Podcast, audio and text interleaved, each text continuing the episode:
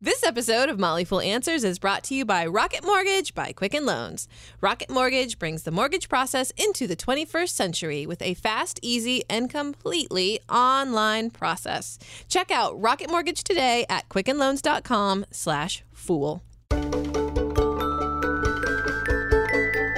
This is Motley Fool Answers, and I'm Allison Southwick, and I'm joined as always by Robert Brokamp, personal finance expert here at the Motley Fool.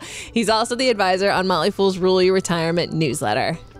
Hi, Allison. Hi, bro. Always a pleasure to be back in a small room with only one exit with you. I don't know what you're trying to insinuate with that, but here we are again. Here we are. Highlight of my week truly is. Aww. It's true. In today's episode, we're going to give you a sneak peek into Fool Fest, the Woodstock of foolishness that happens every year at Motley Fool HQ. Fools from around the world get together for two days of investing. They get to hear from Motley Fool analysts, famous authors, and thought leaders, and they even get hugs from me. Not special hugs, just regular hugs. I'm a hugger. You are a hugger. All that and more on this week's episode of Motley Fool Answers. It's time for Answers Answers, and today's question comes from Josh. Josh writes, Back a ways, you two talked about a guy who had saved up money, put it in gold, and had buried it on his property. I honestly don't remember us ever talking about this, but Josh, I believe you. Josh continues, Well, that's practically my dad. He'd placed all of his retirement money in silver and some gold bullion. Help! He invested around August of 2015, so it's actually increased in value. However, I believe in diversification and would like to see him in other investments. Furthermore, some of his investments are likely to be my inheritance, so naturally, I'd like him to invest wisely. That's some good long term thinking there, Josh. That's right. Hasn't the stock market outperformed gold and silver over the long term? Could you give me some statistics to help encourage him to diversify? Well, Josh, you have a great question here for you. He might be thinking actually about when I talked about how my dad buried cash around his house. Maybe that's what he was thinking about. So I can relate, Josh. I have relatives who bury, bury assets in random places. Um, yeah. we forgot to tell you that Robert Brokamp is a squirrel. Surprise! He's been a squirrel this whole time. Nuts. Anyways, uh, you bring up a good question because uh, these days, actually, this year, Silver and gold have been doing much better than the stock market, so there's a lot more renewed interest. Both of them are up all, almost about 20% so far in 2016, as opposed to the stock market, which is like just about flat. So you're seeing more interest in it. You may have seen more of the infomercials on TV, as I have recently, trying to get people to buy gold. Um, but you are right in the sense that over the long term, stocks have outperformed gold. And it's first of all, it's important to think about why you're investing in something. You're basically using cash today to buy something that will provide cash in the future. And you can do that with a productive asset like a stock. You buy it today. Hopefully, in the future, not only has it gone up in price, but it is providing dividends. You're using that cash to accomplish a goal, usually retirement. Gold and silver, they don't do that. They're not businesses, they don't produce cash and they have they have limited industrial uses. So basically, when you're buying gold today, you are just hoping that in the future there's more demand for it, so much more demand that the price will be higher. But historically speaking, that hasn't been a reliable bet. Gold peaked around 1980 at around $800 an ounce. It then collapsed and didn't reach that point again until 2008. So there you're looking at 28 years where someone didn't make any money. And if you look at from 1975 to 2014, as I did for an article from about a year ago, if you look at 10 year holding periods, gold lost money about a third of the time, whereas the stock market made money about 95% of the time. So, generally speaking, gold and silver are not good long term investments. A couple other things to think about also that if you buy a stock today in a regular taxable account, hold it for the long term, sell it for a profit, right now the capital gains tax is probably going to be about 15% for most people. Collectibles, which is often the case for gold and silver, including the biggest gold and silver ETFs, those are taxed at long term capital gains rates of 28%. So not only do you have to make a better return to make gold and silver pay off, but you have to overcome that you're going to probably pay more taxes too. The third issue is how are you going to hold the investment? If you buy a stock, it's held by your broker it's very easy to buy and sell. You just click a button. You can do that too with these gold and silver ETFs. But what your dad is doing, holding the actual gold. Physical chest of gold and Exactly. silver. Yeah. Holding it somewhere. Um, if he wants to sell it, he has to go out, find someone who's going to buy it, give him a good price. It's not as liquid. You have to protect it, you have to insure it. And if he really is like hiding it around the house, hopefully you'll be able to find it when he passes away, but that may not be the case. And so when you hold that estate sale and some kid buys some old trunk for 10 bucks, there'll be a surprise for that kid and he'll be very happy. Thank you very much. I would add, Josh, that as we know, money decisions are emotional decisions. So maybe it'd be more important also to rather than just throwing stats and returned figures at your father, maybe talk to him a little bit and find out why is he investing in gold? Like why is he is he nervous that the whole economy is going to collapse and he has he wants to hold on to a tangible asset? Um, you know why? I think it's more important to get to the why and the emotional why to Because if you he's a want to pirate, that's why. That's a good point.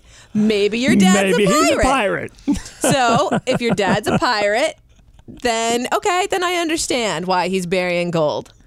But assuming he's not a pirate, find out emotionally why he's making this decision, and then I think you'll be better prepared to come at it. Yeah, you really hit on something very important in that when people are pouring all of their money into gold or silver or something like that, it's usually out of fear. Fear of high inflation, fear of the collapse of the currency, fear of some sort of chaos.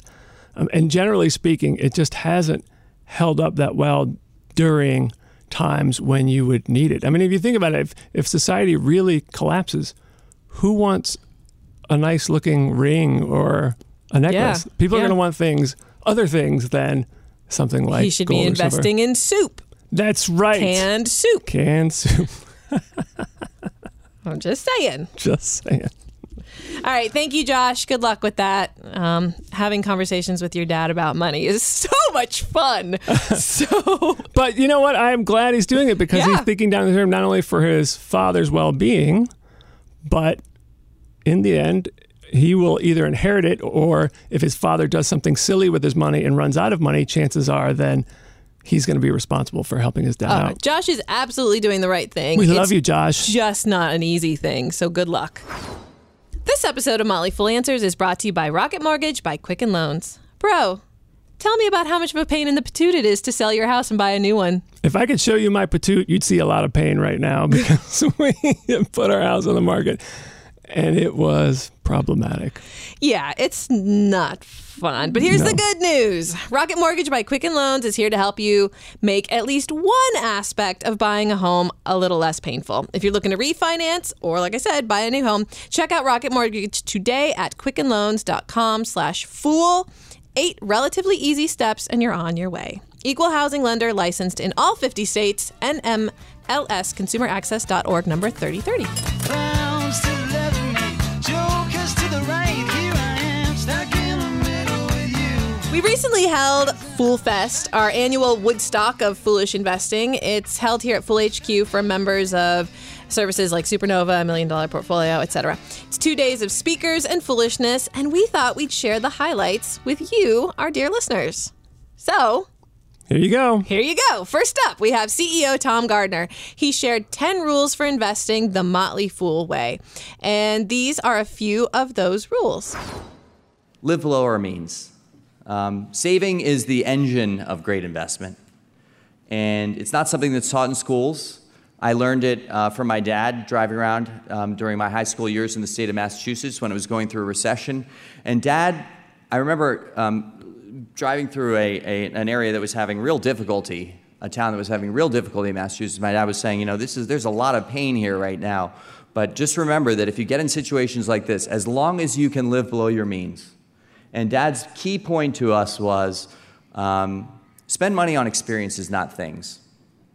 Things just don't really bring that much joy to life, but experiences do. Learning, travel, getting to know people, starting a business. These are the ways to deploy your capital um, to learn about the world. I encourage everyone here to own at least 30 stocks. Now, if you're a Warren Buffett aficionado, you know that he has sometimes said all anyone needs are eight punch holes on that ticket and just buy and hold those eight companies for the rest of your life. It's funny though, and I'm not going to pick on Warren Buffett, who's a hero of mine and ours at the Motley Fool, but he's bought a lot more than eight investments in his life. So, and I also think that if you're going to have just eight or six or 12 or 14, I think that should be really deliberate. You should really know why. You should probably have a lot of business experience. And, and you should have, again, made that choice because getting that diversification across more than 30 companies, it isn't just that you'll get different industries, different market cap sizes, maybe stocks from different countries as well, but you'll also be able to see, gosh, those days that are painful when all 30 of your companies are down.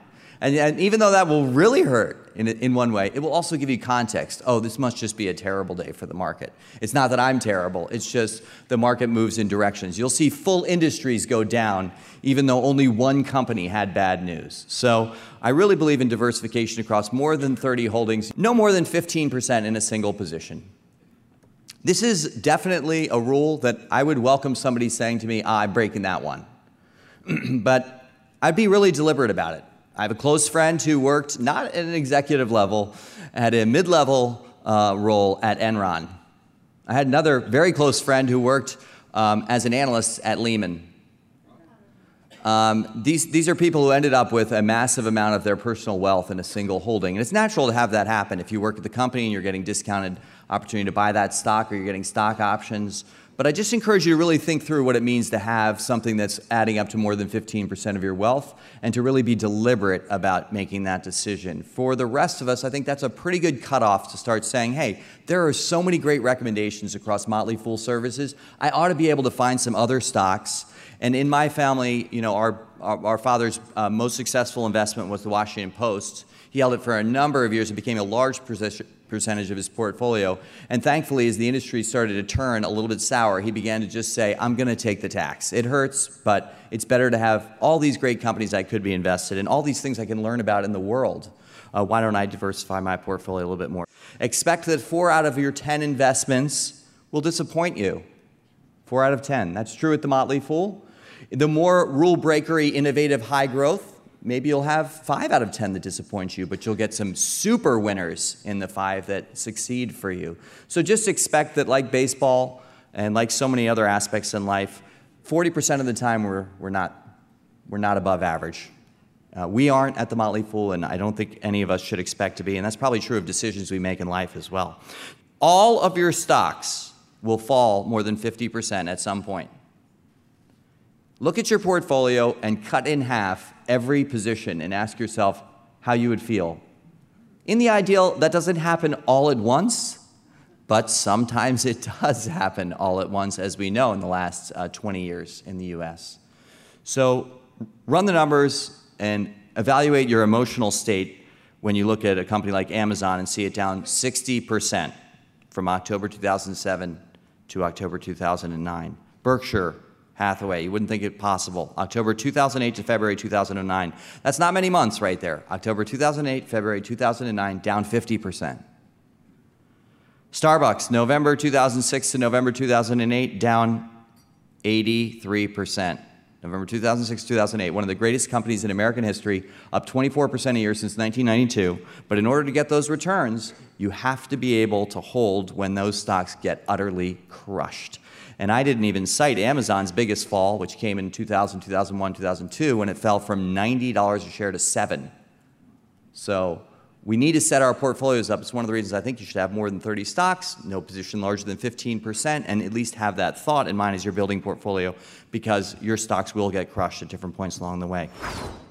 I think what I like the most about that is Tom is um, likes to be very realistic about what people can expect as investors and that you really do have to be willing to put up with some investments that drop 50, 75% and hold on in hoping to get some of the, the returns at least the company has seen, knowing that not all of them will do that. There was a wall at Fool Fest where people were able to put down basically things that they learned from being with the Motley Fool. And I think the things I found the most heartening were the people who said, I now feel better about handling volatility. I now know that I have a resource to go to during the tough times. I don't panic. I, think I don't someone panic. Wrote, yeah. I mean, it's it's it is crucial Next, we have Nell Minow. She's a movie critic, shareholder advocate, and friend of the Fool. She's been dubbed the queen of good corporate governance by Business Week, and she was interviewed by Chris Hill at Fool Fest. Uh, people who listen to Motley Fool Money will be very familiar with her name. It just so happens that she helped us answer a listener question, and that listener question came from Brent. Brent wrote, I have this year voted over several thousand times, but please, before you go calling the feds, I'm talking about shareholder votes. I've heard the stories from all the economists that tell me my vote doesn't count for president and I'm better off doing something else. Is that the same for stock votes? If I'm not Buffett, do I really matter? So, first, though, before we go any farther and hear Nell Minow's answer, what is what is a, sh- a shareholder vote? The same thing as proxy vote? Yes. So every company has an annual meeting, and the board of directors will offer proposals that the shareholders vote on.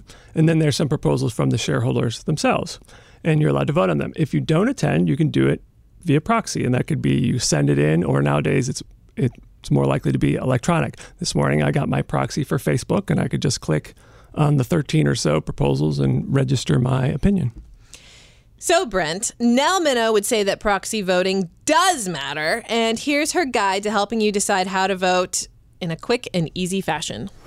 I'm going to tell you now my 15 second rule for voting a proxy, okay? You open up the proxy, you read it from the bottom up. If there is a shareholder proposal on the proxy, vote no on all the directors.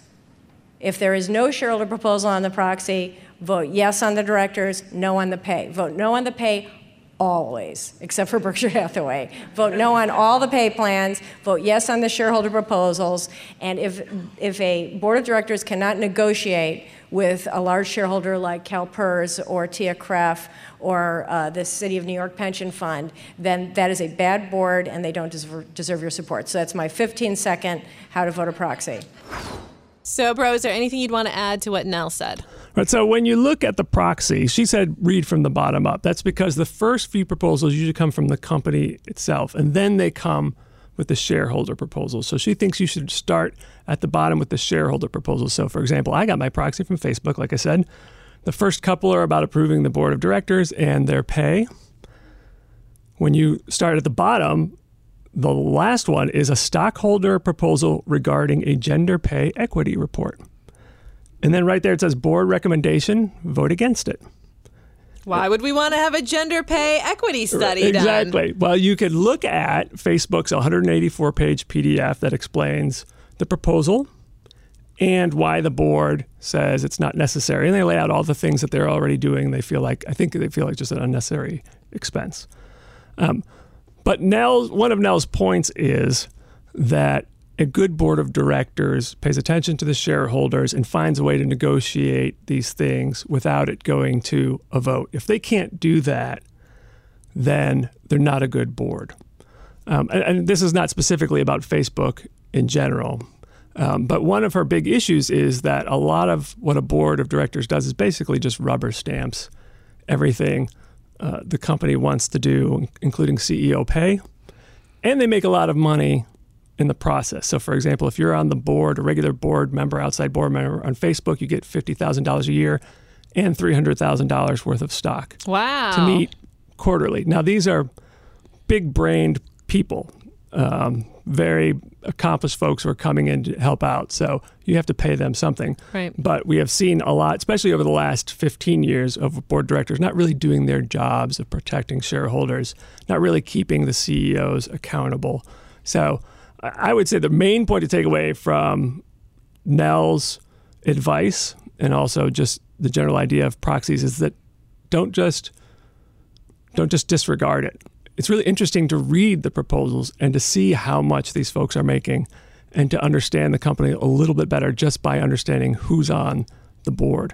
She was saying in an interview that when she first got into this business, OJ Simpson was like on five boards, including on an auditor board. I mean, a lot of these people are just there to lend their name and a certain level of credibility, but they don't do anything in terms of helping the business. As she pointed out in her talk, Berkshire Hathaway is very different when it comes to that. Nell also mentioned the CalPERS, which stands for the California Public Employees Retirement System, which basically they manage all the money for the public employees uh, in California, their health care benefits and their pension benefits. They must be massive. Massive. Uh, they also publish how they vote on their proxy statements. So Nell recommended that as a resource in case you want a little bit of more direction on how to vote on a proxy. Go to CalPERS website and they indicate how they voted. And since it's so big, they own just just about every stock out there. One of the keynote speakers was Dan Pink, and he's the best selling author of Drive and To Sell is Human, among others. He spoke with Tom Gardner in front of Fool Fest and told this helpful story to motivate even the most stubborn of people, a teenager. So let's say that I happen to, let's say that somebody has a 17 year old daughter. All right. And hypothetically, let's say her name is Eliza, Eliza Pink. And um, let's say you want to get her to, to clean up her room. Now, uh, how many of you are parents out here? Okay, so you've seen this movie before. Okay, so what do you, what do, you do? So what you can what do you do? So you're frustrated. So you start your instinct. In some ways, your muscle memory is to say, is to yell, is to threaten, is to do something coercive. Uh, sometimes people are, you know, okay, we'll bribe you, and those kinds of things might work in the short term. But but this technique. Um, which is really interesting. It's actually a technique. It's, it's a technique called motivational interviewing. It's something that's used actually in, in therapy, and it goes like this. So you ask two seemingly irrational questions. So on the first question, you say, I probably should not have picked my own daughter for this, but I'm, I'm already down that rabbit hole. So you say, um, Eliza, on a scale of one to 10, how ready, this is the first question, on a scale of one to 10, how ready are you to clean your room? Okay. Now, she's likely to give an answer of two. Okay? Now, those of you who are, all you raise your hands, all of you who are parents, your blood is boiling already, right? Because you want to say, a two, you know, okay, so, but you hold back. Okay, Eliza, you're a two. Here comes the second question. This is the big deal. This is the, this is the major key right here. Second question is this. Okay, Eliza, you're a two. Why didn't you pick a lower number? Okay, now what's going on here? So all this, so why aren't you a one? So Eliza might have to say, well, you know, I'm 17 and, you know, I should be able to take care of myself. You know, when I lose stuff, you and mom never know where anything is. Um, you know, I might be able to get to school faster and not have to race out of the house every morning, and then I could actually sort of be a little bit more mellow when I got to school and maybe do a little studying before I got to school and see my friends. And so, what's happening there? She begins articulating her own reasons for doing something. And what's axiomatic here is that when people have their own reasons for doing something, they believe those reasons more deeply, adhere to the behavior more strongly. And so eh, this goes to some of the ideas in Drive, which is that you know human beings, by their very nature, I think, are autonomous. They want to have, they want to be self-determined. Circumstances can crush that, can suffocate that. But at our, at, its, at our roots, we are people who want to have some kind of sovereignty over what we do, how we do it. And one of the best ways to motivate people, one of the best ways to motivate yourselves, is to find the context, the situation, the circumstance where that innate autonomy can come to the surface. Very few, very rarely do people say, "I'm a one." Okay. Um, usually, you know, you don't get anything over four usually because it's a problem. Okay. When you say it's a one, a one is sometimes very revealing. I'm a one. Okay. Um, what can we do to take this to a two? And what you'll find is that there's usually some kind of obstacle there.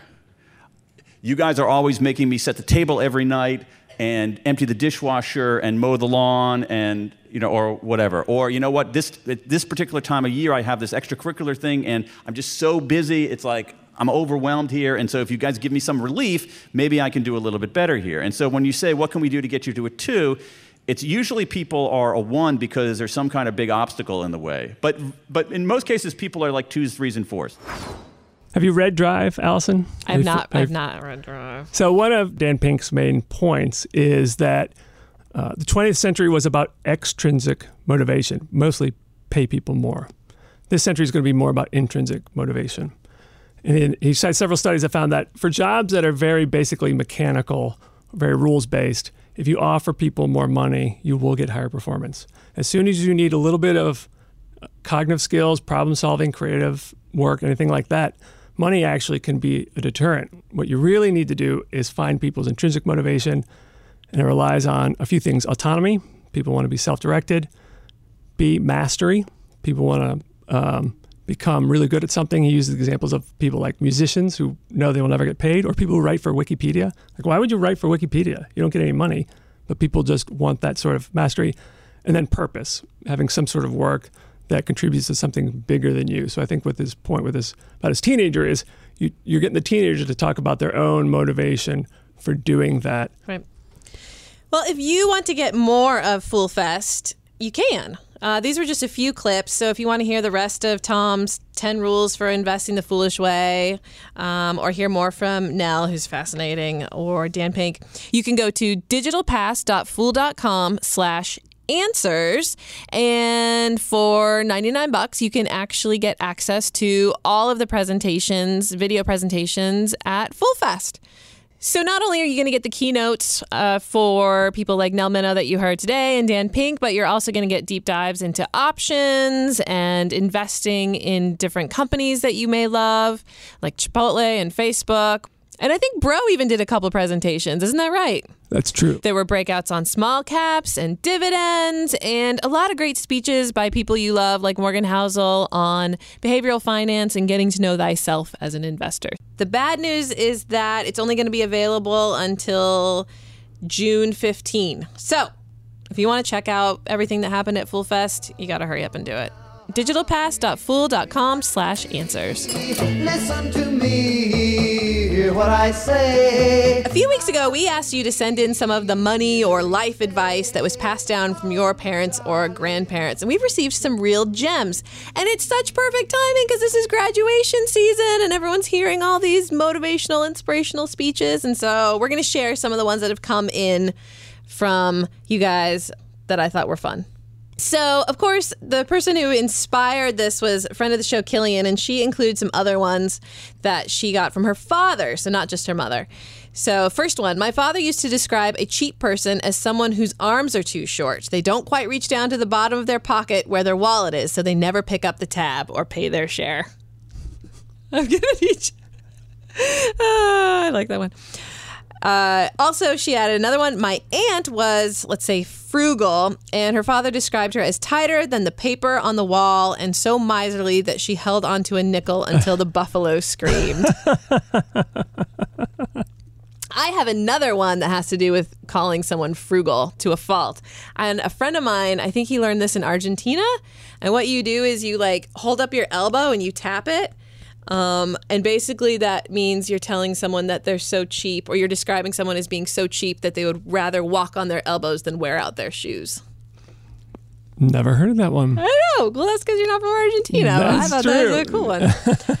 All right. We also had some that had to do with the opposite of being frugal. So this one comes from John in Queens. He writes, My grandfather has a well earned reputation for being frugal with money and an excellent investor.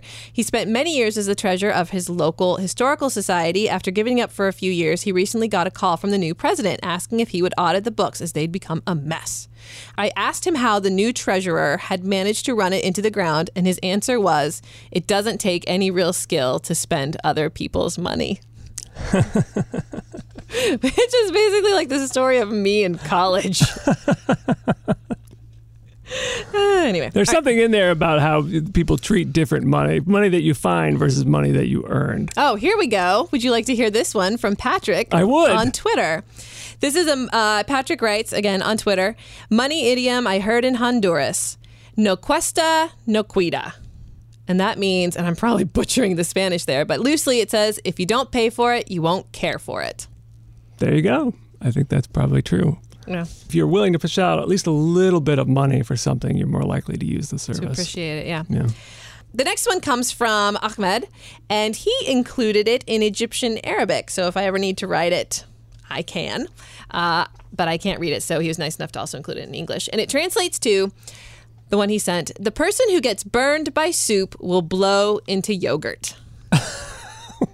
What? I love this one. Uh, he writes, it means that when you see someone who is extra cautious about their money or investing deci- decisions or really anything else, maybe give them a break and try to understand their position. So maybe in the past, you know, they've been burned by soup. So they're going to be more cautious of yogurt. I actually really like that. I know. Isn't that one great? Yeah. Aw. And it does. It applies to all kinds of things. It does. All right, so those are just a few that came in. Um, obviously, if you, our dear listeners, have a great idiom passed down through your family that you want to share with us, I would love to hear it. You can email us at answers at fool.com, or you can also send it over the Twitters like Patrick did. Uh, we are at Answers Podcast, and you can even post it on our Facebook group because that's also a thing. Uh, if you're not already a member, search Facebook for Motley Fool Podcast. It's a private group, and we'll let you in if you knock nicely. All right, well, that's going to do it for today. Bro, do you have anything you want to add? No. Why are you giggling like a schoolgirl? You keep looking at me like I'm supposed to say something. Oh my god. Oh, you know why? Because this is a podcast. And what we do is we talk into microphones and then people. I you just knocked your headphones I into the can't. microphone. I can't. I'm sorry. You know this. That's on me. That's on me. I didn't explain to you what's going on right now. So you know what? Let's just wrap it up. the show is edited, thankfully, by Rick Engdahl. For Robert Brokamp, I'm Allison Southwick. Stay foolish, everybody.